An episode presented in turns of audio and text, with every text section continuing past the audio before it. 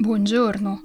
Oggi è martedì 18 maggio e vi parleremo dei negoziati per una tregua tra Israele e Gaza, degli effetti della crisi in India su Covax e della proposta di Londra per l'Irlanda del Nord.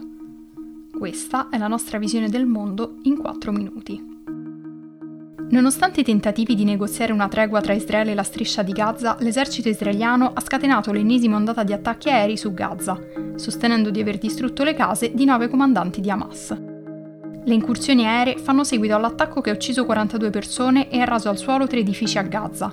Il sindaco Yahya Sarraj ha detto ad Al Jazeera che gli attacchi hanno causato gravi danni alle strade e l'ONU ha avvertito che l'unica centrale elettrica del territorio rischia di esaurire il carburante. Mohamed Tabet, portavoce della società di distribuzione elettrica del territorio, ha spiegato che ha carburante per sostenere Gaza al massimo per tre giorni, non di più. Dall'inizio delle ostilità, l'esercito israeliano ha lanciato centinaia di attacchi aerei che, a suo dire, mirano alle infrastrutture militari di Hamas. Secondo il Ministero della Salute di Gaza, gli attacchi hanno causato almeno 200 morti, tra cui 59 bambini e 35 donne e oltre 1300 feriti. Nonostante gli sforzi della comunità internazionale per negoziare un cessate il fuoco, il primo ministro israeliano Benjamin Netanyahu ha sostenuto che gli attacchi di Israele continueranno e che ci vorrà ancora del tempo perché la situazione si calmi.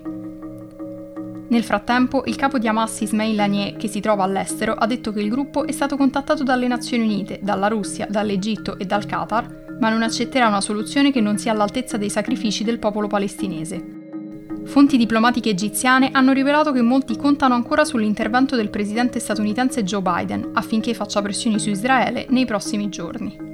Parlando invece di coronavirus, la crisi sanitaria in India ha avuto delle gravi ripercussioni su COVAX, il programma delle Nazioni Unite per distribuire i vaccini contro il coronavirus ai paesi a basso e medio reddito.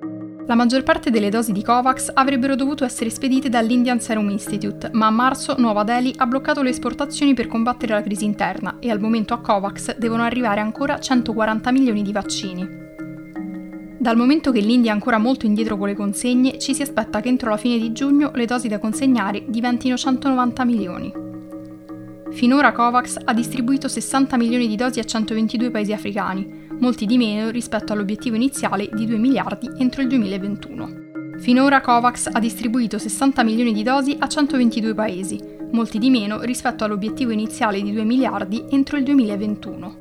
Infine, il Regno Unito ha fatto una proposta per risolvere i dissidi venutisi a creare in Irlanda del Nord in seguito alla Brexit, chiedendo a Bruxelles di introdurre gradualmente i controlli di frontiera.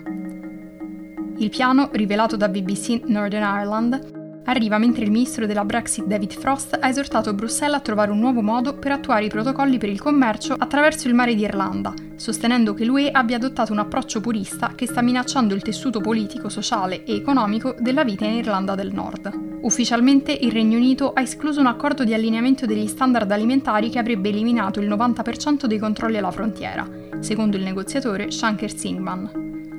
Stando ai documenti interni visionati dalla BBC e dal Guardian, il Regno Unito vorrebbe introdurre gradualmente i controlli alla frontiera sugli alimenti.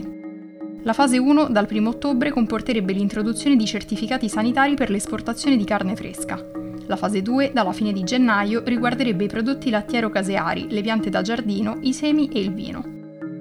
La fase 3 coprirebbe frutta e verdura e il cibo per animali domestici e la fase 4 coprirebbe gli alimenti come le marmellate, i prodotti con una breve durata di conservazione e gli alimenti ad alto rischio non di origine animale.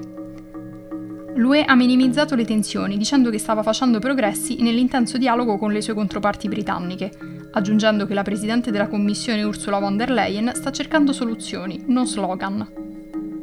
Nel frattempo, fonti irlandesi hanno rivelato di temere ancora una mossa unilaterale da parte di Londra se non dovesse trovare un accordo con Bruxelles. Per oggi è tutto, dalla redazione di The Vision, a domani.